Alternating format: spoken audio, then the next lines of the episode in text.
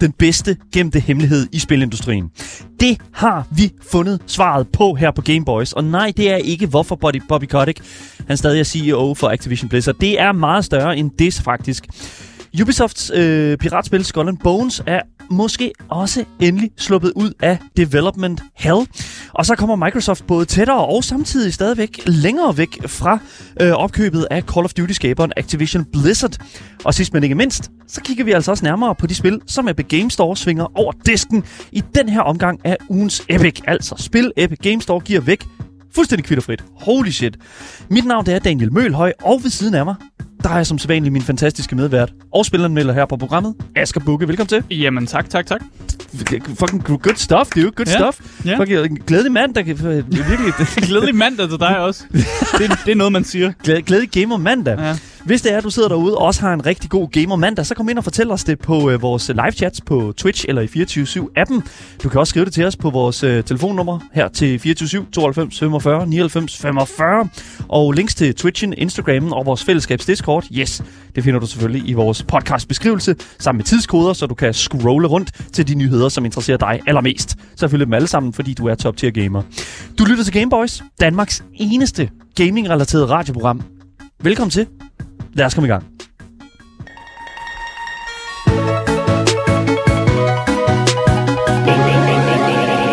Gameboys. Hvis man er en helt øh, normal gamer, som, som jeg vil beskrive mig selv som, så ved man måske ikke øh, helt, hvem eller hvad Embracer Group er. Fordi jeg vidste, jeg vidste faktisk ikke rigtig, hvad det her firma var, før i dag, og før jeg ligesom øh, lavede noget research og var inde på nogle hjemmesider, og ligesom sad og læste nogle artikler. Det, jeg, jeg ved nu, hvem det er, så derfor kan jeg forklare den her nyhed. Fordi ja.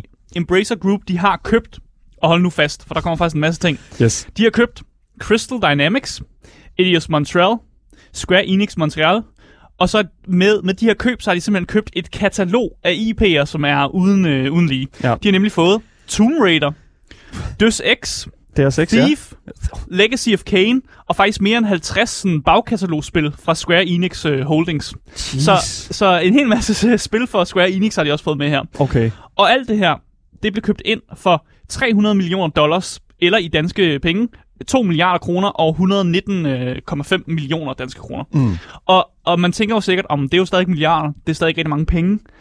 Men i virkeligheden så er det her faktisk ikke særlig mange penge i forhold til de andre øh, sådan, øh, videospilsfirmaer, der er blevet købt. For eksempel Sony, der køber Bungie, der skulle du altså gange det her tal med 10, Ja. for, for at komme op på det tal, som, som Bungie blev købt for. Og vi snakker jo heller ikke øh, Bulgariens BNP, Det, nej, som ikke er, som er det, som Microsoft prøver at købe Activision Blizzard for. 69 milliarder øh, dollars øh, øh, øh, taler vi jo om der. Men det der er med det, det er jo, at når jeg kigger på alle de her... Altså, Eller sådan, dollars nemlig. ja, do- ja. dollaros, ja, lige præcis. Øh, men, men, men altså, jeg kigger jo på alle de her, sådan, altså Thieves, Leg- Le- Legacy of Kain, mm. altså Tomb Raider, altså det er jo fuldstændig Ja. ja. vanvittigt at tænke på, at alt det her er blevet købt ind for 300 millioner dollars. Ja, Det er altså jo- jeg vil jo betegne, de What? her, altså de her tre studier, det er jo øh, studier, der producerer AAA-spil. Ja. Så det er jo kæmpe store studier. Mm. Og jeg kan også fortælle, for at gå lidt mere ned i nogle, nogle tal, så kan jeg fortælle, at øh, der er tale om øh, 1.100 medarbejdere, som jo ligesom er blevet købt med. Eller man køber jo ikke medarbejdere, men, mm. men det er jo dem, der arbejder for de her studier. Og de her tre studier er selvfølgelig blevet købt, men man har altså også købt otte globale lokationer. What? Hvad betyder det? Jamen, det betyder bare, at de her tre studier, de har jo lokationer øh, forskellige internationalt. Ja. Så for eksempel et studie som, øh, som øh, øh, Crystal Dynamics, de har måske to lokationer, hvor de har deres studie, og dem køber man nu ligesom også. Så de er ligesom fordelt på otte steder i verden, mm. hvis det giver mening. Ja. Så et studie kan jo godt have to lokationer eller flere. Sure. Så okay. dem, dem køber man jo ligesom også med. Og når der er tale om, øh, om så store aftaler, som det er, øh, når man køber et videospilsfirma, eller når man køber flere, som det er, så skal det igennem sådan en, en review-proces. Så teknisk set, så er den her aftale ikke gået helt igennem. Den kan godt blive annulleret, men den står til altså at blive øh, gennemført inden for nogle få måneder. Ja, så der er okay. nogle få ting, der er kommet i vejen. Det kan være sådan noget med lovgivning i forskellige lande, eller hvis der er nogen, der har nogle indvendinger, nogle, øh, ej, det ved jeg ikke, nogle, nogle shareholders, der, der bliver sure eller sådan noget. Men efter sine, så burde det her køb altså gå igennem, og Embracer Group burde kunne øh, købe de her tre, øh, tre øh, firmaer, eller studier, som det nu er. Og, øh, og jeg kan også fortælle, at øh, ham, der er co-founder og øh, group CEO, det er ham, der hedder Lars Wingforce, øh, og han havde øh, følgende at sige om, øh, om de her, det her køb. Vi er begejstrede for at byde disse studier velkommen i Embracer Group. Vi Vi anerkender de fantastiske IP'er, det kreative talent i verdensklasse og ekspertise, som er blevet demonstreret gang på gang i løbet af de sidste årtier. Der har været en stor fornøjelse at møde lederteamene og diskutere fremtidige planer for, hvordan de kan realisere deres ambitioner og blive en stor del af Embracer Group. Mm. Og det er egentlig bare ham, der siger, det er fedt. de her øh, mennesker, det er godt, at jeg kunne nappe øh, Tomb Raider IP'en og alt det andet. Men det, jeg, det, jeg, føler, jeg føler virkelig, vi sådan, øh, mm. virkelig sådan lige hopper over det der med, sådan, med, med selve prissætningen af det. Det kan jeg Ja. godt mærke, at det skal vi længere ned i øh, på et andet tidspunkt i forhold til sådan at, at prissætte det. Ja, Fordi, altså, Altså, det er jo, jeg, jeg er jo ikke økonomisk ekspert i, Nå, hvordan nej, man nej, men- prissætter og sådan nogle ting, men jeg, jeg vil også sige, det er lidt mere værd end, øh, end de her øh, 300 millioner dollars, som der er blevet købt for. Præcis, hvis altså, vi sætter det op imod, altså sådan noget som for eksempel Bungie, ikke? Altså sådan den, Ja, den mængde af penge, der du bliver skal brugt gange på med det. 10. Præcis, ja. Altså det er jo fuldstændig vanvittigt at, at, at sætte det op, og vi snakker jo Deus Ex, øh, og vi snakker Tomb Raider, mm. Mm. altså og, og væsentligt flere sådan, øh, øh, hvad hedder det nu, sådan øh, back Ja, catalog. Square, Square Enix bagkatalog. Ja, lige præcis. de Det er jo fuldstændig vanvittigt ja. at købe det for. Altså, det, nu ved jeg godt, at 300 millioner dollars er mange penge, men det er håndører, når vi ser det i det her scope. Det, Ja. ja. det, det skal vi 100% vende tilbage til her på programmet, kan jeg godt mærke. Ja, det gør vi også. Yes. Jeg kan også fortælle, at øh, ham her, Lars Wingfors, som jo er, snakker for Embracer Groups øh, side, han sagde jo nogle ting. Men Phil Rogers, som er CEO CEO fra Square Enix America og Europe, han var også ude at sige nogle ting. Og de ting, han siger, det er et lidt længere statement, men jeg har kottet det ned i nogle, sådan, nogle, nogle talking points. Altså det, han siger, det er, at han, han selvfølgelig er tilfreds med købet, og han er jo glad for at blive en del af Embracer Group. Det, det skal han sige. øh, men han siger faktisk også, at øh, han laver den her quote, som er, han siger, at det er den bedste gemte hemmelighed i gaming. You go. Og der må jeg faktisk give ham ret. Ja. Fordi jeg anede ikke, at Embracer Group de eksisterede, og vi kommer lige om lidt til at komme til at dykke ned i, hvad, hvad de egentlig er for en størrelse, og hvad de egentlig har under sig. Bare Ja. lige for at, at, at vise øh, dem, der lytter med, øh, at de er faktisk en gemt hemmelighed, og noget, jeg ikke rigtig vidste eksisterede. Ja. Selvfølgelig så har man Phil Rogers, som er CEO for Square Enix øh, America of Europe, han giver også meget ros til Embracers øh, lederstil, som han kalder meget decentraliseret og meget hands-off. Det her med, at man kan ligesom få lov til at køre sit eget show, og så hvis man har brug for hjælp, så kan man gå til Embracer Group, men de holder sig lidt mere væk. Og det tror jeg, det er lidt mere eller bedre, end hvad vi har hørt for eksempel Microsoft, Ja. som godt kan lide lige at komme ned og pille lidt med de her øh, studier, som de ejer og sige, prøv lige at gøre det her. Og, Ja, for, altså i, i hvad nu, Activision Blizzard-sagen, altså der har de jo sådan øh, opkøbet af deraf mellem Mm. mm. Microsoft og Activision Blizzard, der er det jo sådan, altså, at de vidderligt forplanter en, en gruppe af Microsoft-folk hos Activision Blizzard. Det er dem, som man ligesom skal jeg ved, nu, rapportere til. Mm. Det er dem, der sådan ligesom sætter sig i toppen af alle beslutningerne. Og det, altså, det, er, jo, igen, det er jo ikke en særlig hands-off øh, sådan, hvad kan man sige, approach. Og jeg tror et eller andet sted, at, at begge dele kan fungere i de her konstellationer. det, selvfølgelig, selvfølgelig kan det selvfølgelig. fungere. Men, men jeg, for at være helt ærlig, så tror jeg, at hvis det er sådan, at du køber et studie, som har været vant til at være uafhængig på Mm. til en vis grad, så tror jeg, at det er bedre, at man lader dem være uafhængige. Altså, at man ligesom si- siger, okay, det har I kørt ret godt. Mm. Vi kommer egentlig bare ind og giver jer en lille smule, hvad kan man sige, retning, i stedet for at komme ind og sige, okay, det skal være sådan og sådan og sådan og sådan. Ja, og hvis man også er en, et, sådan firma, der ejer en masse andre studier, så har man måske nogle værktøjer, man kan give videre til nogle andre studier, man kan dele noget erfaring med hinanden og sige, Ja. om vi har det her studie under vingen, de har lavet det her, kunne I måske have lyst til at snakke med dem, fordi så kan I lære jer, hvordan man det vil jeg ikke, laver 3D-animationer eller sådan noget der. Ikke? Præcis. Og på den måde kan man ligesom viden, viden, øh, sådan vidensdele ting, man har inden for, inden for gruppen her. Ja. Men bare lige for at øh, kigge nærmere på Embracer Group, så kan jeg egentlig fortælle, fordi jeg, jeg vidste jo stadig ikke, hvem de var det her, men Embracer Group har åbenbart 14.000 medarbejdere. De har 10.000 game developers, mm. og de har 124 internal studios, altså 124 studier under sig. De har 230 bekræftede spil i development. Og det her, det er jo bare bekræftede spil. Der kan også være spil, som er i development, som ikke er blevet confirmed endnu, eller ikke som er blevet annonceret endnu. Og af de her 230 bekræftede spil, så er 30 af de her titler, de er AAA-spil. Ja, Det er jo helt vildt. det er fuldstændig vanvittigt. Det vil jo altså sige, at hvis jeg lytter, hvis I, nogen, hvis I, altså hvis I bare spiller sådan ja, en gængs gamer, så har I jo nok spillet et spil, som sådan har kunne, kunne føres tilbage til Embracer Group. Fordi de simpelthen bare producerer så meget, og bare har fingrene med i, i helt, helt en masse ting. Ja. Noget af det, som jeg også blev meget øhm, overrasket over, det er, at de bruger det, der hedder operative selskaber. Og det, det tror jeg er en måde, hvor man lettere kan lave noget sådan, ja, decentralisere noget styring ned. Og mange af de her operative selskaber, det er jo selskaber, jeg godt kender til, men jeg anede jo ikke, at at Embracer Group, de var over de her selskaber. Nu vil jeg bare nævne alle 10 af dem, bare Ja. lige læse dem højt, og så vil vi lige tage en snak okay. efter det. De Yes. her operative selskaber er THQ Nordic, som faktisk var Embracer Groups, sådan det de var, men så rebrandede sig selv, men Ja. de har stadig det som deres sådan operative THQ, selskab. ja, ja. præcis. Koch Media, mm. Coffee Stain, What? Amplifier Game Invest, Saber Interactive, Decca Games, Gearbox Entertainment, Easy Brain, Asmodee og Dark Horse. Okay.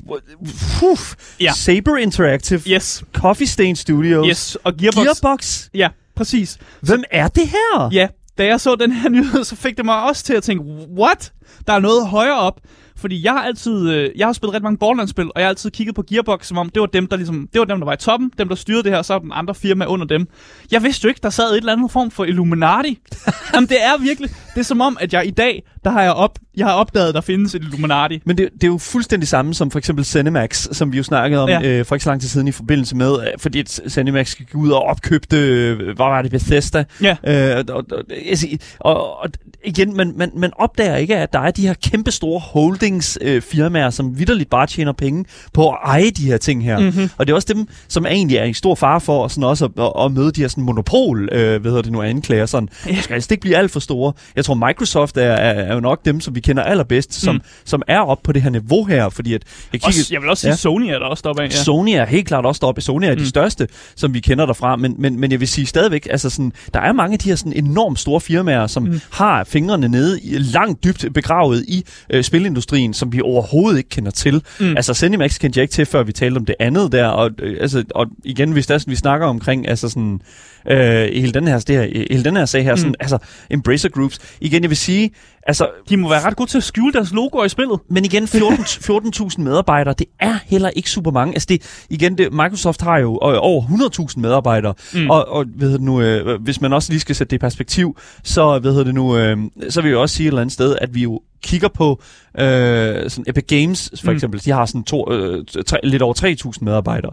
Så det er sådan, Det, ja, det er stadig over Epic det er Games, stadig så- over ja. Epic Games, Ja, ja. ikke? Men, men igen, hvis der er sådan, vi ser det i et store hele sådan med, mm. Med sådan holdings og sådan, så er Embracer Group et relativt lille firma. De er, Det siger du jo. Ja, det siger jeg, Men, men- men hvis man har 230 spil sådan i kæden, og 30 af dem er AAA-spil, så synes jeg stadig ikke, man er en st- fandme en stor spiller. Altså, hvor mange, Ja, men- hvor men- mange kender altså- du, der har 30 AAA-spil i development lige nu? Det kan, jeg, jeg, Asger, jeg kan ikke give dig svaret, Nej, for det findes ikke. men jeg er, nødt, jeg, jeg er bare nødt til at, ligesom at, at, at stille det op sådan, fordi at, at altså, i mit hoved, da, altså, når vi snakker omkring så meget ejerskab, mm. Og, og, og så stor bred en vifte af forskellige, øh, ved nu, øh, øh, forskellige affilialer og den slags, så anser jeg jo Embracer Group som på størrelse med Microsoft. Mm. Men når jeg kigger på tallene her, så er det overhovedet ikke det, der er tilfældet. Så jeg er bare sådan lidt sådan, okay, de her mennesker her, de banker jo for hårdt på det her. ja, og der må have været en idé med, øh, med, med, hvor- hvordan de har kunne købe det så billigt, at de her firmaer måske gerne vil være en del af Embracer Group, fordi det, det kører godt for dem, og de måske kan få noget sådan, noget, hente noget kvalitet. Fordi en af de ting, som jeg, øh, jeg har hørt på et tidspunkt, det var Crystal uh, Dynamics, som jo sidder og arbejder på Tomb Raider, de var løbet ind i nogle problemer med den Unreal Engine og sådan noget, de skulle opgradere og sådan Mm. ting. Og jeg tænker for dem, at ligesom at blive acquired af nogle, nogle nogle større nogen, som kan ligesom poste nogle penge ind i det projekt, er måske en meget god ting, mm. og der måske kan hjælpe med at, ligesom, at opgradere det til en ny engine, som er jo det problemet var. Så jeg har faktisk lidt svært ved at, sådan, at give et bud på, om, om vi for, som forbrugere mister noget, for jeg føler måske bare, at hvis kvaliteten af de spil bliver bedre, hvad mister vi så som forbrugere? Og hvis Embracer Group alligevel er så decentraliseret, at de ikke, altså, de ikke rigtig går ned og piller ved så mange ting, så er det jo heller ikke, det er jo ikke, ikke dem, der kommer i de der fedtefad, de der Nej. sager, De skal have de deres dårlige sager. Altså, jeg tror, de skal have deres cut jo. Altså, det er jo det, som Ja, jo altid... skal det. De skal have deres cut. Men når det er sagt, så tror jeg ærligt talt ikke, at vi kommer til at mærke så meget på det. Fordi indtil videre, så vil jeg jo sige, når jeg kigger på den her liste her øh, af spilstudier, jo, selvfølgelig Tomb Raider, der er jo snak, har været mm. Snak om et, endnu et reboot af rebootet her. Øh, os reboot the reboot. Ja, lige præcis. Ja. Med, med, med, meget- med en meget mere sådan, hvad kan man sige, øh, øh, større tilgang til sådan, de første par spil, end øh, Mm. de nyeste. Igen, det, that's what it is. DSX, det er lang tid siden, vi har set et nyt DSX-spil, Thief. Mm. Der bliver også skrevet i, øh, hvad hedder det nu, øh, i to- vores Twitch-chat her, at det jo øh, nok kommer til at betyde en hel masse remakes. Fordi der, er eller i hvert fald Måske. en hel masse, sådan, hvad kan man sige, til, vende tilbage til nogle af de her sådan, tidligere udgivelser. Fordi for det første, det er piss easy money. Det er money for old rope, når man snakker omkring. Mm. så det her med at skal genudgive et spil, fordi det er faktisk ikke lige så meget arbejde, øh, som at skulle lave et helt nyt spil fra bunden af. Mm. Øhm, så, så igen, jeg tror, at det er der, den ligger, fordi lige nu er remakes enormt populært. Altså det er ja. Ja. sindssygt populært, og 100% øh, så, så er det jo noget, som jeg tror, sådan et, et, en gruppe som Embracer Group sagtens kunne være interesseret i at investere i. Mhm. Men når det er sagt, igen, det, altså Coffee Stain Stu- Studios, øh, altså Og det- bare Gearbox. Jeg, giver- ja, jeg ved godt, Jeg forstår, Gearbox... jeg forstår slet ikke, at de ejer Gearbox. Skal vi, jamen, altså, er det Hele noget... mit verdenssyn er blevet vendt på hovedet, Jamen, tror er, jeg. jamen, er det fordi, vi snakker Borderlands remastered, eller hvad? Altså sådan, Nej, nej, det kommer nok ikke til at ske. men det, du nej, vil bare ikke have, at det kommer til at ske. Nej, det, jeg, nej, nej, det vil jeg ikke at ske. Jeg vil helst have noget nyt. Jeg vil have noget nyt i det samme univers. Ja, præcis. Præcis, og det fik jeg også. Ja, sure er enough. fint. Super fucking interessant, vil jeg sige. Et eller andet sted. Altså, jeg vil sige, jeg håber heller ikke, at det kommer til at, at, at, at, ligesom at gå på kvaliteten af de spil, der bliver produceret, men jeg tror det ærligt talt ikke. Nej. Fordi at lige nu bliver der ikke rigtig produceret med de her IP'er alligevel.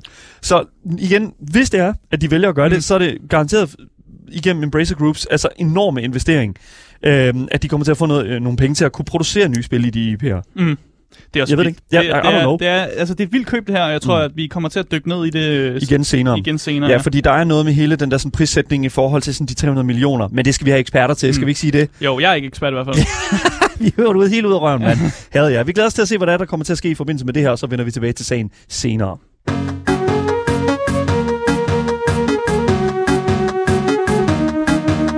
Boys. Alright, Asger, Development Hell. Uh, Are you ready for it? Nej.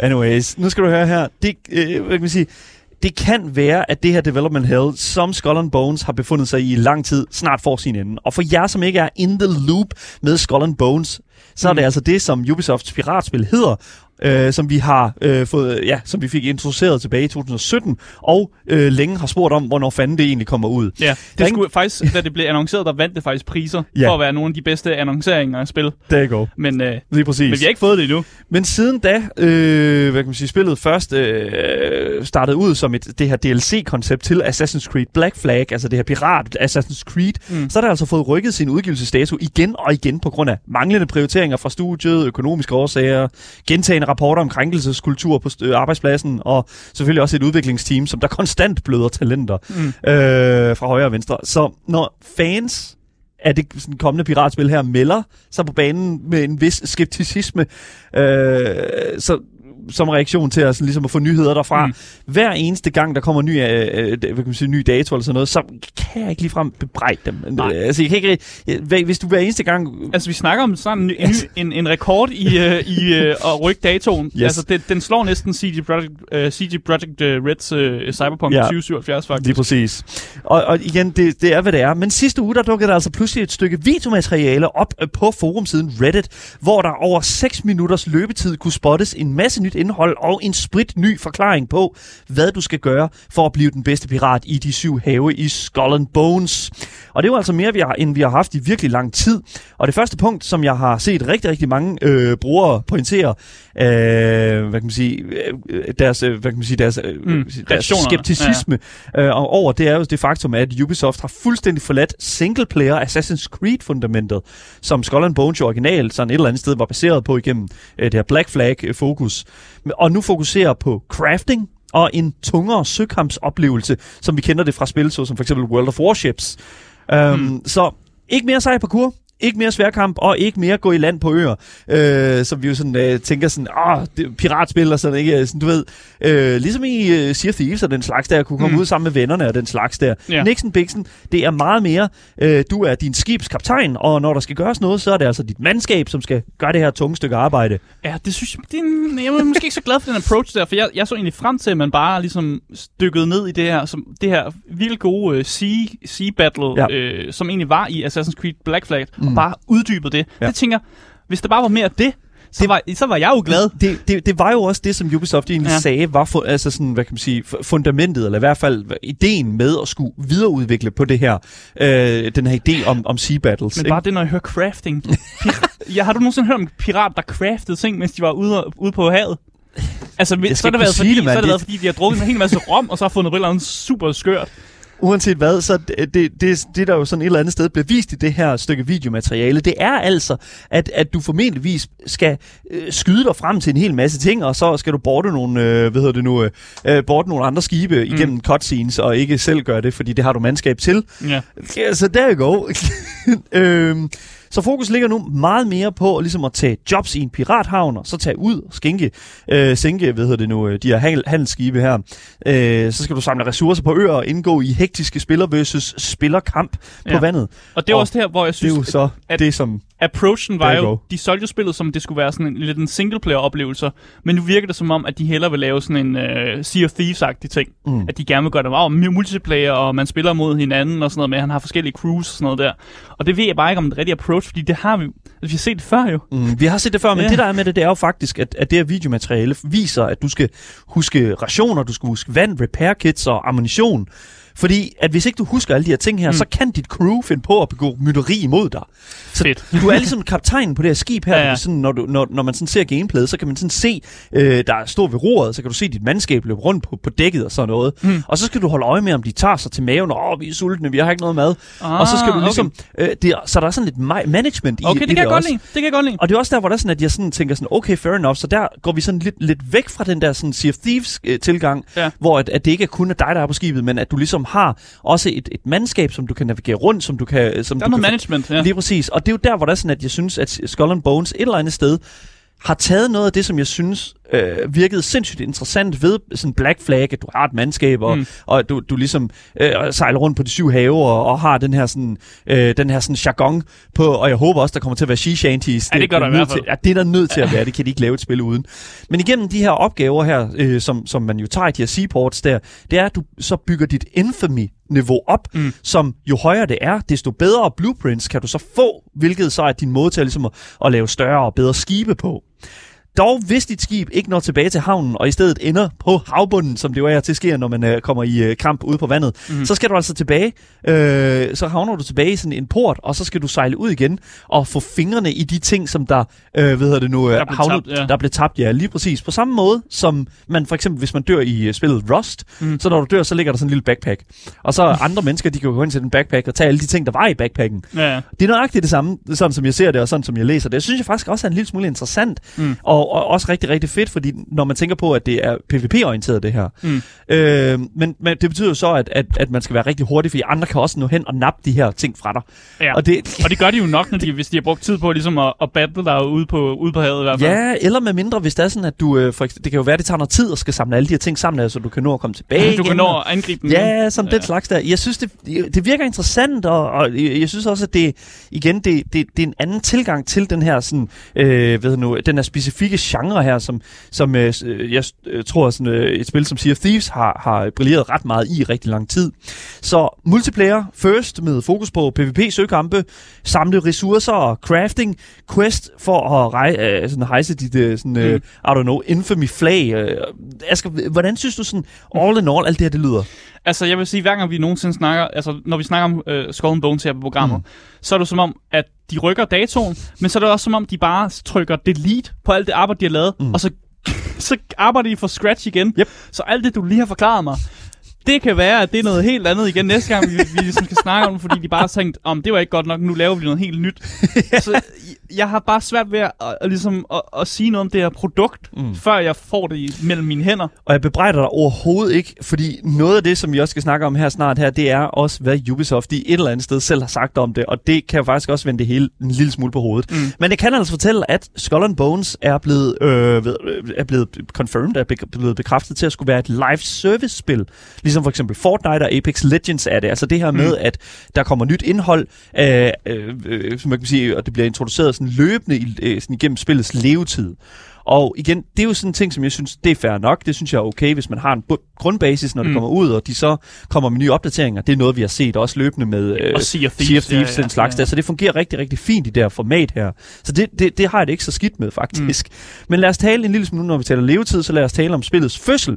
For nu kommer spørgsmålet jo om, hvornår Skull and Bones kommer ud.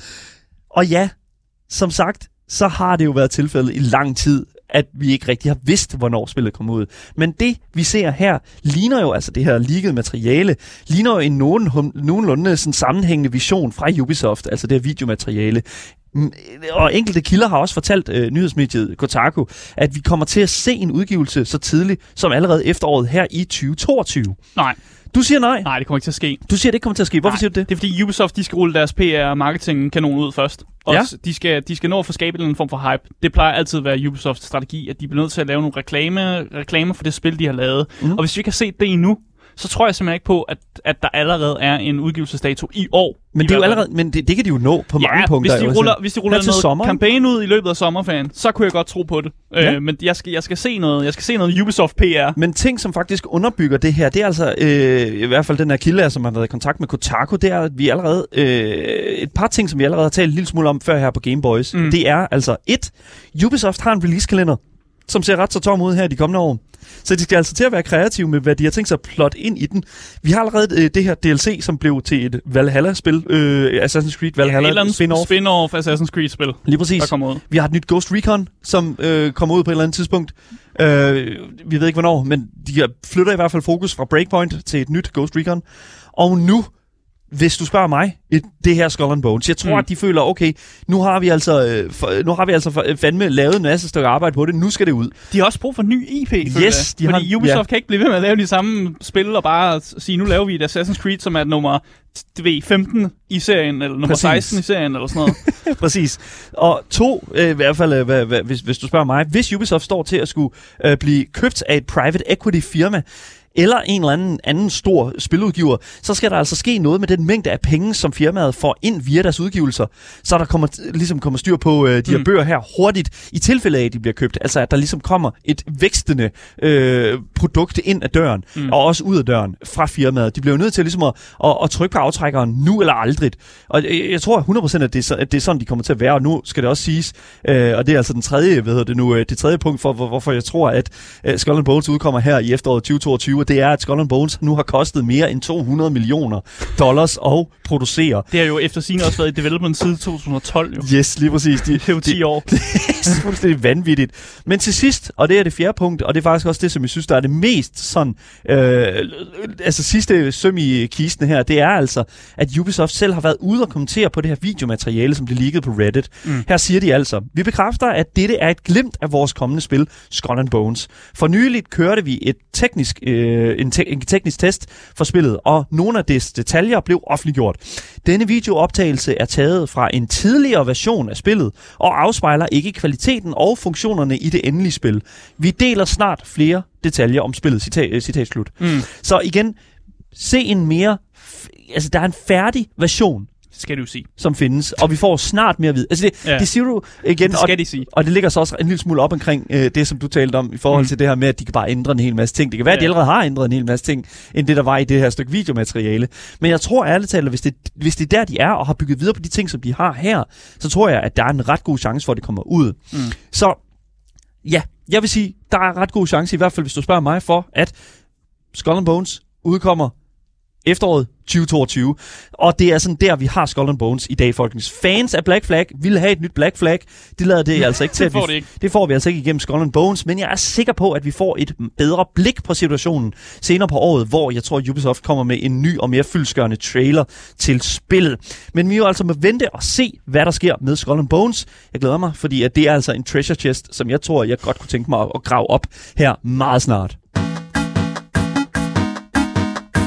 Game. Microsoft, der forsøger at købe Activision Blizzard, kommer tættere på at blive en realitet. Og så alligevel ikke. Okay. Ja, fordi der er nogle, der er nogle del nyheder i den her nyhed, som er, at uh, Microsoft kommer lidt tættere på det. Fordi Activisions øh, aktionærer her for nylig, der stemte de om, at de var okay med at blive købt af Microsoft. Der var okay. en afstemning. Jeg kan godt lide, til, om de, jeg kan godt lide, om de var okay. Bare sådan generelt. Nej, de stemte okay. om, at vi... At, Det er mig, der har formuleret det. Altså. Skulle stemme om, om, det, om, det, var, om det, det kunne godkendes. Ja, okay. Øh, og der var afstemningen sådan, at der var 98 procent af, dem, der som stemte, som var helt, de var helt fine med, at uh, Microsoft ligesom kunne købe Activision. Ja, Okay. Så det, er jo, det må man jo sige, det er jo ligesom et, et skridt i retning med, nu bliver Activision faktisk købt af Microsoft. Og jeg kan fortælle, at de her øh, vælgere, som ligesom skulle stemme om det her, de godkendte købet til 671 kroner per aktie. Og det er betydeligt højere, end aktiekursen faktisk er. Øh, så det vil sige, at der er jo lidt flere penge, der skal til der. Ja. Fordi at øh, hvis man kigger på aktiekursen, så er den jo langsomt ligesom faldet i løbet af de sidste par måneder. Mm. Og lige nu der er den, øh, den er faldet til at være under de her, de her 565 kroner, og da jeg tjekkede den øh, her for to timer siden, der lå aktiekursen på 530 kroner. Okay. Det er betydeligt under det, der er blevet godkendt. Oh my god. Det er ikke så godt. Okay. Øh, og den artikel, jeg sad med, som rapporterede det her fra IGN, øh, de snakker om, at den her faldende aktiekurs faktisk kan betyde, at øh, aktionærerne faktisk ikke tror på, at købet går igennem. at de har godt nok godkendt det. De har sagt, ja, Microsoft må godt købe Activision Blizzard, men de tror ikke rigtig på det, så de sælger stadig ud af deres aktier, og det er derfor, at øh, aktiekursen er faldet. Det er i hvert fald det, øh, den her artikel har sagt, og det er det, jeg lytter til, for jeg er ikke økonomisk ekspert. Okay, men, men, Så jeg må gå ud fra, at, at der er nogen, der ved, hvad de snakker om. okay, men jeg, jeg har det jo bare sådan et eller andet sted. Det, det kan godt være, at de ikke godkender det, men altså, det, er det 100% Ja, dem her, de, der... altså, de har godkendt det, men, men de Eller- sælger stadig ud af deres aktier. ja. Og det, det betyder, at den plummeter, den falder. Og den dårlige PR, og at Activision Blizzard stadig får grund i det, er jo også en grund til, at den falder som sådan. Det er pump and dump, dude. Det, ja, det kan du godt... Det kan, ikke, ikke rigtig pump and dump, vil jeg sige. Så gør de det helt forkert i hvert fald. Øh, en, en anden ting, som også er en kæmpe udfordring for, at den her aftale faktisk går igennem, det er jo noget, vi har snakket om før. Det er det amerikanske Federal Trade Commission, som ligesom skal tage et kig, når der er sådan en, øh, en stor aftale, de skal ligesom kigge på, om Microsoft er et monopol, hvis de får lov at købe Activision Blizzard. Ja. Og her er der endnu dårlige nyheder. Fordi lige siden at uh, præsident uh, Biden han indtrådte kontoret, så er der jo ligesom sket nogle, uh, nogle shake-ups her, ikke? Og mm. det, er jo, det er jo noget, der tit sker, når der kommer en ny præsident ind i, ind i hvide hus. og Sådan noget. Så Åh, okay. ske nogle nye ting. Ja. Øh, og hende, som er blevet valgt som hende, der leder FTC, altså Federal Trade Commission, det er hende, der hedder Lina Khan. Mm. Øh, og hun er faktisk ikke særlig bange for at gå i kamp mod det her, de kalder Big Tech øh, i USA. Og for nylig, der blokerede hun jo, at Nvidia, de fik lov at købe sådan en semiconductor-firma, så de kunne blive tættere på at blive et monopol. Der sagde hun simpelthen, det må I ikke. Og så har hun faktisk også i for nyligt genåbnet en sag mod Meta, altså tidligere Facebook, ja. for at finde ud af, hvad der er sket med folks data. Det, det, er, ja, det er meget grovt, hvad den sag går ud på. Ja, okay, fair nok. Og det vil altså sige, at hun er heller ikke bange for at gå i kødet ind på Microsoft, og ligesom måske endda stoppe den her aftale, hvis hun vurderer, at, øh, at Big Tech er ved at blive for stort eller sådan noget. Ja. Øh, og hun tager altså de her sager og genåbner dem. Altså det var en sag, der var lukket, den var blevet afvist af en judge, og så har hun kommet ind og sagt, nej, nu åbner vi den lige- alligevel mod Meta. Og det er ikke særlig godt.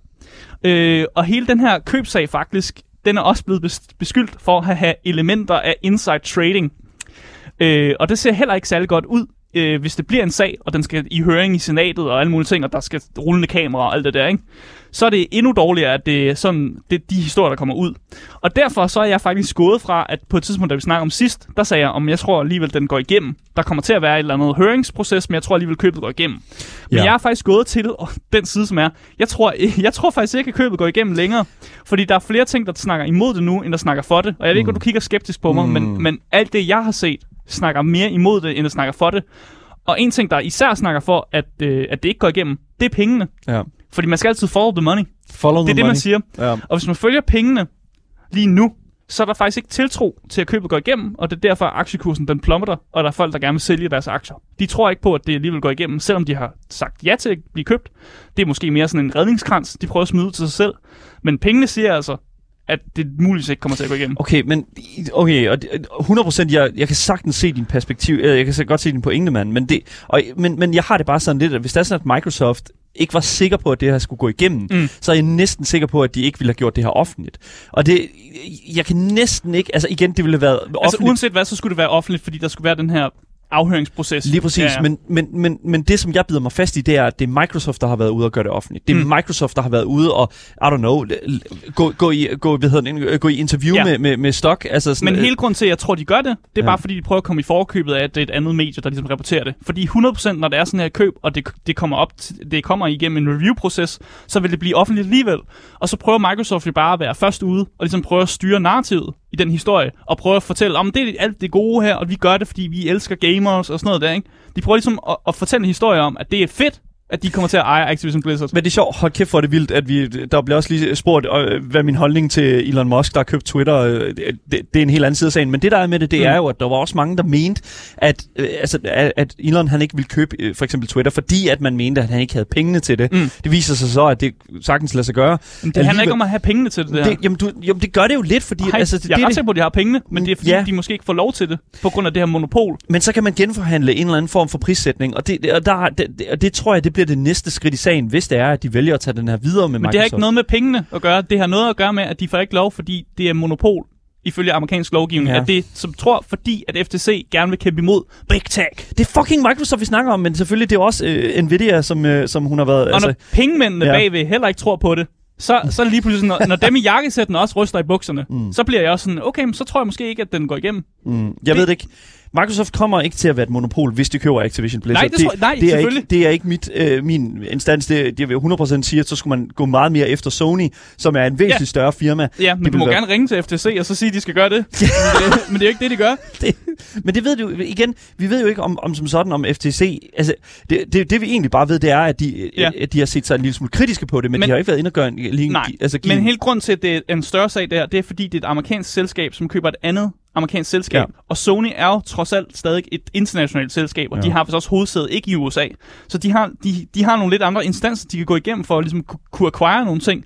Men lige præcis Microsoft og Activision Blizzard, der er det, det, er, det er amerikansk lovgivning, de skal igennem, og der er det åbenbart blevet samlet op af FTC, som, som gerne vil gøre en sag ud af det. Fuck, men det, det, det er fuldstændig... Altså, jeg, jeg ved simpelthen ikke, hvad jeg skal tænke om det her, fordi altså, jeg har det sådan lidt, at jeg, jeg vil virkelig ønske, at de her ting her kommer til at ske. Jeg vil virkelig ønske, at, at Microsoft fik opkøbt mm. Activision Blizzard, fordi det vil løse en masse af de problemer, som jeg tror, at Activision Blizzard har lidt under.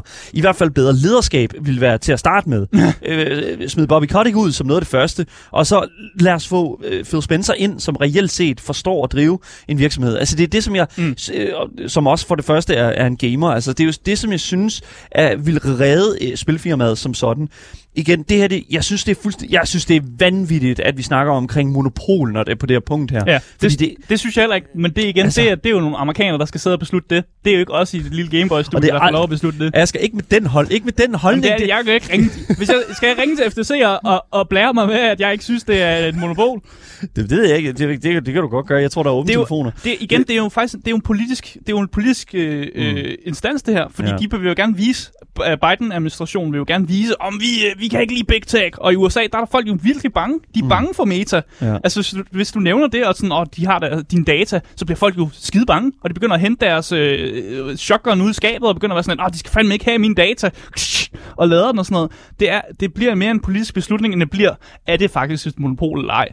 Men vi kan, jo- vi kan, jo- nu skal vi Ja. snakke om amerikansk politik til, til nu og til månen. Det jo. kan det ikke, du ikke. Nej, det duer ikke. Nej, lige præcis. Men, men, men 100% det er, at, at, at, at hele det her opkøb imellem Microsoft og Activision Blizzard simpelthen er landet det mest mærkelige sted. Altså sådan, Mm. 98% af dem, som, altså investorerne, Ja. som, øh, som skulle stemme for, om hvorvidt de var, havde det fint med at... De har det, det fint nok, men de, de har sælger, det fint. de sælger stadig ud af deres aktier. De sælger stadigvæk ud af aktierne. Men et eller andet sted, så er det jo sådan, at, at altså, hvad, igen, det kan, man jo, det kan man jo tolke på, hvad det Ja, betyder, men ja. vi ved jo reelt set ikke rigtigt, hvad det betyder. Nej. Og, og når vi snakker med øh, stok, øh, hvad hedder det nu, øh, handel, så er der enormt mange forskellige til, til, altså sådan tilgange til, Ja, ja, hvorfor for man sælger Jeg er ikke økonom. Der, er grunde, der er mange, kan være mange grunde til, at man sælger ud af sine aktier. Det er ikke nødvendigvis kun fordi, at de mener, at købet ikke går igennem. Fordi Mm. hvis det er, at det var, købet skulle jo først gå igennem i, altså næste år. Altså hvis der er sådan, man, man, man tager hvad øh, Phil Spencer og Bobby Kotick, de Mm. sagde i det seneste, hvad hedder det nu, interview, der blev lavet med dem. Mm. Og det, det har jeg det sådan lidt et eller andet sted. Okay, fair enough. Det er meget tidligt stadigvæk, at at alt det her det sker. Ja. Så lad os se, hvad der sker med det. Oh my god, jeg, det, jeg er blevet endnu mere forvirret, end jeg var før øh, med hele det opkøb her. Men, men så jeg tror stadigvæk, at det kommer til at ske, fordi det stadigvæk er meget tidligt, de her ting sker. Men Asger, du er 100% sikker Jeg er på gået det. på den anden side. Ja. Jeg er gået over midten og er mere på siden, som er sådan, jeg tror faktisk ikke, det kommer til at ske. Der you go. Vi, øh, ved det nu, øh, vi følger selvfølgelig sagen meget tæt her med øh, Microsoft Activision Blizzard. Det er altid spændende at høre, hvad der kommer til at ske. Så øh, ja, 100% når der kommer en opdatering, så kan I høre det her på Gameboys.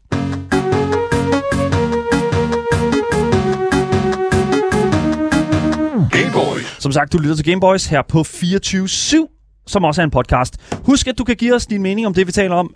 Selvfølgelig i vores live chats på Twitch og i 24-7-appen. Og links til Twitchen, Instagramen og vores Discord finder du selvfølgelig i podcastbeskrivelsen. Og du kan også skrive til vores øh, telefonnummer her på radiokanalen, selvfølgelig, som er 92 45 99 45.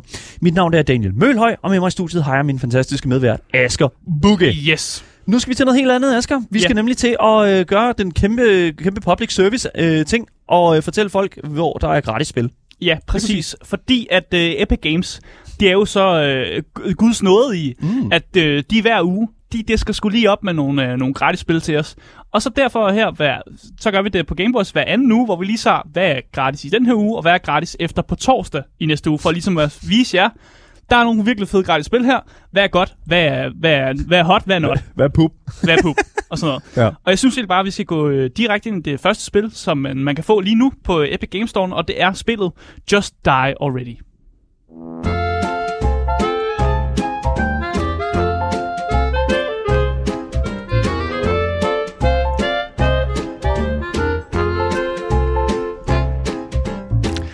Så Just Die Already er udgivet af Curve Digital og udgivet og udviklet af Double Moose. Genren det er open world, comedy, adventure og sandbox. Mm.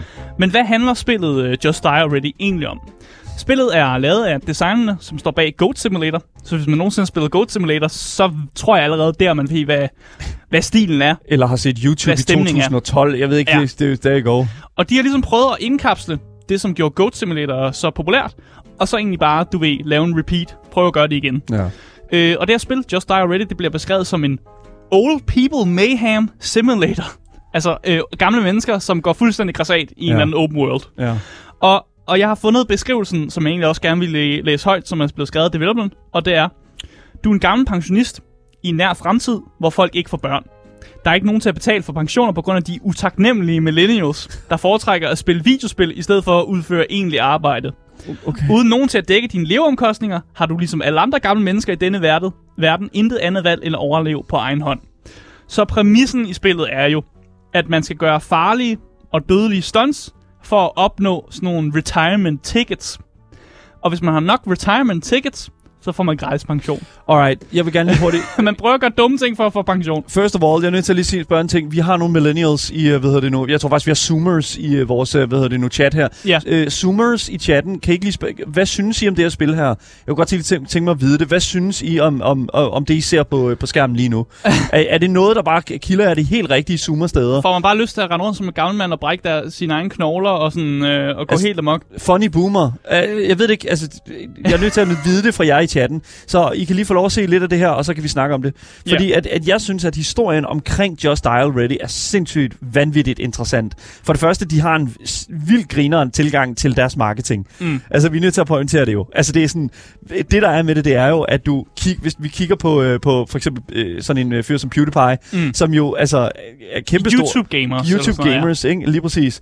Og altså, der har det jo sådan lidt, at, at altså, det, det, de jo gør, det, i hvert fald, øh, hvad hedder det nu, hvis vi kigger på, øh, på øh, hvad hedder det Marketing. Nu, øh, marketing, altså Double Moose, de, og, og selvfølgelig også, øh, hvad hedder det nu, Curve Digital, som har udgivet det. Altså, de, de, de, de har jo valgt at gå i, kon, altså, skabe kontakt med de her virkelig kendte YouTubere, Mm. og så simpelthen sige, alright, I skal spille spillet, inden det kommer ud, så øh, vi kan få en masse gratis marketing igennem jer. Ja. Yes, og det har du så gjort. Og det har ja. faktisk gjort, at jeg næsten ikke kunne undgå at se det her spil, og det har faktisk gjort mig en lille smule irriteret. Fordi når man så endelig går ind og kigger lidt på spillet, så virker det bare ikke særlig interessant for min, altså for mit vedkommende. Jeg synes ikke, det har en samme charme, charme som for eksempel Goat Simulator havde med, at du render rundt som en ged, og du faktisk ikke vidste, hvor wacky det egentlig var, mm. før du endelig sad med spillet og fandt ud af, hold kæft, hvor er det her mærkeligt og wacky. Det her bliver mere solgt som et, hold kæft, hvor er det wacky. Skal du ikke ind og være wacky? Asger, stop. Nej, men- og det var sådan, jeg, jeg føler lidt, jeg bliver talt ned til som gamer. Sådan noget. Man kan må godt lave wacky spil, det er jo ikke noget imod. Men altså- bare det der med, at de virkelig prøver at være sådan et funny random thing. Jeg kan, for, jeg kan fortælle dig, at vores øh, i hvert fald to zoomers i chatten, øh, jeg synes, at det er helt fantastisk. Der, øh, Det må de da også godt. Det er, Morse- jo, altså, det er jo gratis. Morse skriver her, øh, sådan for real, jeg synes, at det er genialt dumt. Og øh, Sigurd skriver, øh, at han er fuldstændig enig. Altså, det, er, så det, det, de her mennesker her, altså, det er, jo, det, er jo, det er jo et spil, der ikke er lavet til dig, Asger. Åbenbart det, ikke. Det, altså, du, du elsker spil som Disco Elysium, du elsker spil som Borderlands. Det her spil her, Asger, det er jo på samme måde som altså som, som Goat Simulator, et spil, som prøver sådan set bare overhovedet ikke at tage noget som helst seriøst. Mm. Og jeg vil sige en ting, og det er, at, at Asger, det, det, jeg kan godt lide ikke at tage ting seriøst. har, du, har du spillet Goat Simulator? Jeg har spillet Goat Simulator. Hvad synes du om det? Jeg synes, det var fint nok, men der var jeg yngre jo. Der går. Jeg, jeg, var, Ja, jeg, jeg var ikke lige så gammel. Det var, hvor lang tid siden at Simulator? Det var 10 år siden. Jeg har jo været 15 år gammel. Så er jeg jo sådan, sjovt at være ged. Okay, Er det, ikke, at det, var, det er jo 10 år gammel eller sådan noget. vi har også Carlsen i chatten her, som skriver, at det ligner, at de prøver at være hår- øh, hårdt at være... De, de, lever, de prøver for hårdt at være quirky. Ja, ja, præcis. Og der er også nogen, der skriver, at de, de synes, det er sjovt i 5 minutter, så vil de aldrig spille det igen. Ja. Og det tror jeg er rigtigt, fordi du, Dan, du var inde og kigge på nogle statistics på spillet. Og hvad var det, deres, øh, deres peak player account var? Ja, så det er jo sådan en helt anden side af sagen. Så det der er med det, det er jo, at, at uh, Just Dial Ready, som er det spil, der er gratis lige nu på Epic Games Store, det også ligger på Steam. Men på Steam, der kan man jo så se uh, nogle brugeranmeldelser. De brugeranmeldelser, de lover altså uh, relativt blandet uh, forhold til det her spil her. Altså, der var stadig 80% der var positiv, yes, men, dem, der, men dem, der var negative, de havde virkelig meget at sige. De er virkelig meget at sige. Men det der er med det, det er, at i, i hele spillets levetid, der har Just Dial Ready kun haft 902 mennesker online på samme tid.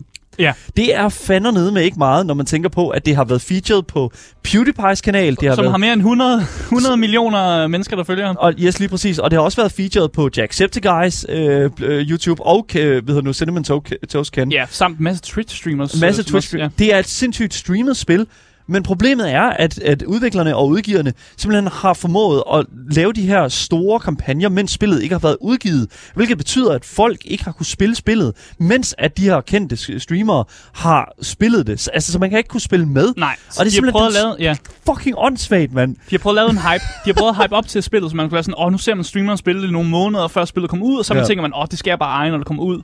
Men så har folk jo lidt glemt det. De glemte det eksisterede til, når det rent faktisk er kommet ud. Det er og, så, simpelthen- og så har det været lidt lige meget, man har betalt PewDiePie en masse penge for det. Fordi man har helt sikkert betalt en masse penge for at spille det her spil. Men det er jo det, fordi at et eller andet sted, Goat Simulator har jo simpelthen tjent så vanvittigt mange Ja. penge, tror jeg. Og Men det, er det jo blev opdaget organisk. Ja, det, Det, det, var ikke, det, var ikke, det var ikke nogen, der, der rakte ud til PewDiePie og sagde, øh, sagde, vi giver nogle penge for at spille det her. Det var ham selv, der spillede det af egen fri vilje, og så er det bare picked op, og så har man jo prøvet at lave, man har prøvet at lave en gengivelse af det spil, og så er det bare ikke rigtig fungeret. Mm. Og der kommer også en virkelig, virkelig god pointe fra Hightech i vores, Ja. øh, øh, vores Twitch-chat her. Hvorfor tror jeg, at de nu giver det væk gratis? Præcis. Det er netop det. Og det er jo derfor, at vi også... Øh, altså, jeg, det er også derfor, vi taler så meget om det nu. Det er jo netop fordi, at det har fejlet med den måde, som, som øh, hvad kan man sige, som øh, Double Moose og, og Curve Digital har formået at sælge mm. det på. Det har i hvert fald prøvet at sælge det på. Så nu er de nødt til at tage simpelthen den eneste vej, de har tilbage, og det er simpelthen at give det gratis væk. Ja. Og, det, og igen, Det jeg- kan godt gøre noget for en spillerbase, det ja. kan gøre noget. Altså igen, de fleste salg, som uh, GTA 5 nogensinde har set, det var ikke øh, i, det var i, i, hvad kan man sige, ugen efter, mm. At spillet uh, var gratis på Epic Games Store. Mm. Og det må jeg simpelthen sige, det er the way to fucking go med den her type sådan, marketing. Det er vejen frem. Giv mm. det gratis ud, og så lad folk købe det bagefter. Mm. Og jeg, igen, jeg, jeg tror virkelig, det bliver spændende at se, hvor mange mennesker, der kommer til at spille det her spil her. Ja. Man kan jo ikke rigtig se det på Epic Games Store, hvor mange der spiller et spil Nej. øh, derpå, men jeg, jeg tror virkelig, det kommer til at gøre meget der, øh, altså for spillet, fordi nu er det gratis. Mm. Hvorfor ikke bare hente det? Men Præcis. igen, det er nu, de skulle have betalt PewDiePie for at lave en, en video. Det, altså, det, det, det, det, det, der går. Det er for sent. Ja, det er fuldstændig for sent nu. Ja, jeg kan Ja. ja. fortælle, at spillet, øh, hvis man ikke købte det gratis på Epic Games, så koster det 72 kroner. Det er ikke super dyrt. Mm. Hvis man skulle købe på Steam, så koster det stadig sådan 15 euro eller sådan noget, hvilket er fuldstændig vanvittigt. Mm. Men 72 kroner øh, normal pris, øh, nu er det gratis i den her uge. Og jeg synes egentlig bare, at øh, vi skal gå videre til næste spil. Game Boys. Fordi det næste spil her på listen, det er det spil, som hedder Paradigm.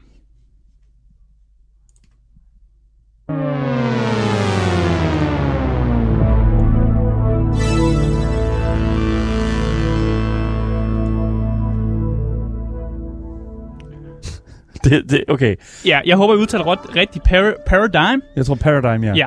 Udgiveren er uh, Janaka Productions, og mm. udvikleren er også Janaka Productions. Det, det her spil, det er et point-and-click adventure comedy-spil. Mm. Så det er meget sådan et klassisk point-and-click-spil, men så bare med et element af total mærkelig uh, wackiness. ja. Fordi uh, Paradigm er et uh, surrealistisk eventyrspil, som foregår i det mærkelige og post-apokalyptiske østeuropæiske land, der hedder Kr- Krusk. Okay. Ja. Ja. Og man spiller som den her mutant, der hedder Paradigm, hvis fortid kommer tilbage for at hjemsøge ham, øh, fordi der kommer et genetisk manipuleret dogndyr, der kaster slik op og besøger ham. Og det har åbenbart meget at gøre med hans fortid at gøre. Oh my god, de her spil, mand. Ja. oh, de Det er et øh, meget surrealistisk point-and-click-spil, og når man kigger på gameplayet, og man kigger på nogle af de her øh, screenshots af spillet, så tænker man, uh, what the fuck? Fordi det ser voldsomt godt animeret ud, Ja. ja. og det ser virkelig flot ud, men det er bare super mærkeligt. Seriøst, jeg sværger, der er nogen på Epic Games Store lige nu, der har opdaget psykedeliske drugs. Og simpelthen fundet ud af, listen up, man. Ja. This shit, we need to do this more. Ja, og, og ham, man spiller som ham, der hedder Paradigm, øh, han er sådan et genetisk fejlet projekt, som på grund af hans mutation, Mm. mm. så er han blevet placeret i en, det der hedder en neo-sovjet forladt by. Fordi der eksisterer et mærkeligt univers, som jeg ikke har styr på her. Og, og Paradigm, han drømmer om at blive den bedste elektroniske musikkunstner, som verden nogensinde har set. Men desværre så har han jo noget, øh, noget sådan backstory og noget fortid, som gerne vil indhente ham. Og så må han jo ligesom modvilligt blive verdens frelser Ja. selvom han faktisk bare gerne vil afslutte sin EP og blive musiker. What are you talking about? Ja. Hvad fuck foregår der, Han må, mand? bare, han må bare lave nogle syge beats, som, Okay. han selv, som han selv siger det. Oh, det er fucking, det er så Han vil fucking... lave nogle beats. Du, det her det er så cursed. Åh, oh, jeg kigger på gameplay Ja. lige nu. Jeg kan fortælle dig, at på hans rejse, så møder han øh, nogle række, række mærkelige karakterer, øh, som er en psykopatisk superhelt, et ondt dogndyr, en sekretærridder og et, en glam metal kultleder Mops. Altså hunden, hunden Mops. Okay. Typen, den. Typen, det, ja, ja, det er en glam, glam metal kultleder. Okay. Ja, øh, og de reklamerer sig også selv som, at det her spil, Paradigm, det har spillet med den grimmeste protagonist. Det er, Yep. så, det er sådan, de sælger sig selv. Yep, that, that sounds, Og de that sounds beskriver, right. de beskriver deres animationsstil som Pixar møder Fallout. Jeg aner ikke, hvad fuck det skal betyde.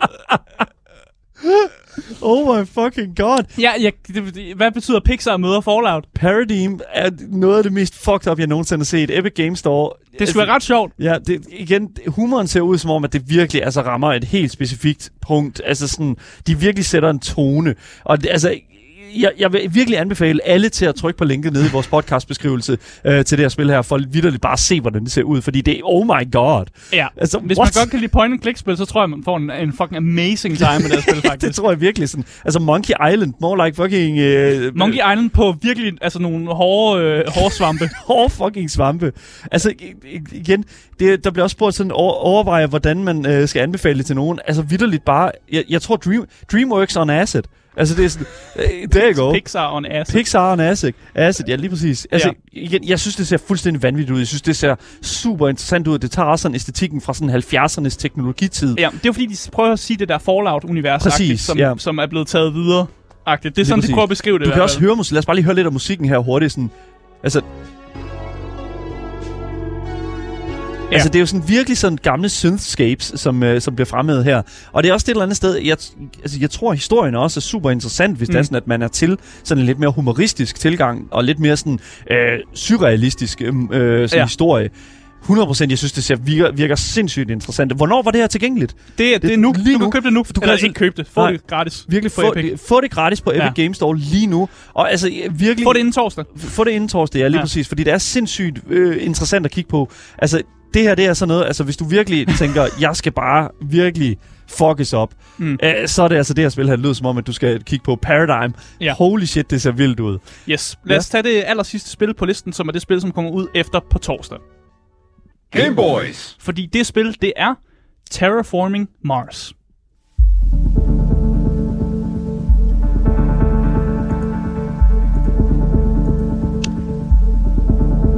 Udgiveren af Terraforming Mars er Asmodee Digital, og udviklingen er Asmodee Digital. Mm. Genren, det er egentlig bare, det er et turn-based virtual board game. Strategi, det er et card game. Og spillet er egentlig bare en virtuel udgave af brætspillet af samme navn. Der går. Så det er bare klassisk, klassisk spil Terraforming Mars, hvor man spiller som forskellige firmaer, som har fået til opgave ligesom at terraform Mars. Altså gøre det Ja. beboeligt. Det, desværre så har vi ikke så meget tid til at, Nej. at, at, tale om Terraforming Mars. Men det er også bare brætspillet, bare Ja, digitalt. lige Og hvis man kan lide brætspillet, og hvis man kender til det, så kan man helt sikkert også godt lide, at der er en virtuel udgave af spillet. Ja, altså det er tilgængeligt fra på torsdag øh, efter klokken 5, mm. Og så vil jeg virkelig, øh, hvis man er til sådan, hvad kan man sige, med en, en digitaliseret version af dit brætspil, så synes jeg, at mm. Man skal prøve at kigge på Det er Terraforming Mars. Det er et ja. meget populært øh, brætspil. Så tag et kig på det, hvis det er sådan, at du føler, at det er noget, der virker interessant for dig. Og selvfølgelig, hvis det er sådan, at du øh, ikke har prøvet det før, så gå ind på øh, ned i vores podcastbeskrivelse og tryk på linket der, mm. Hvor du kan se øh, lidt mere omkring øh, Terraforming Mars, øh, bræt- brætspillet som digital udgave. Yes.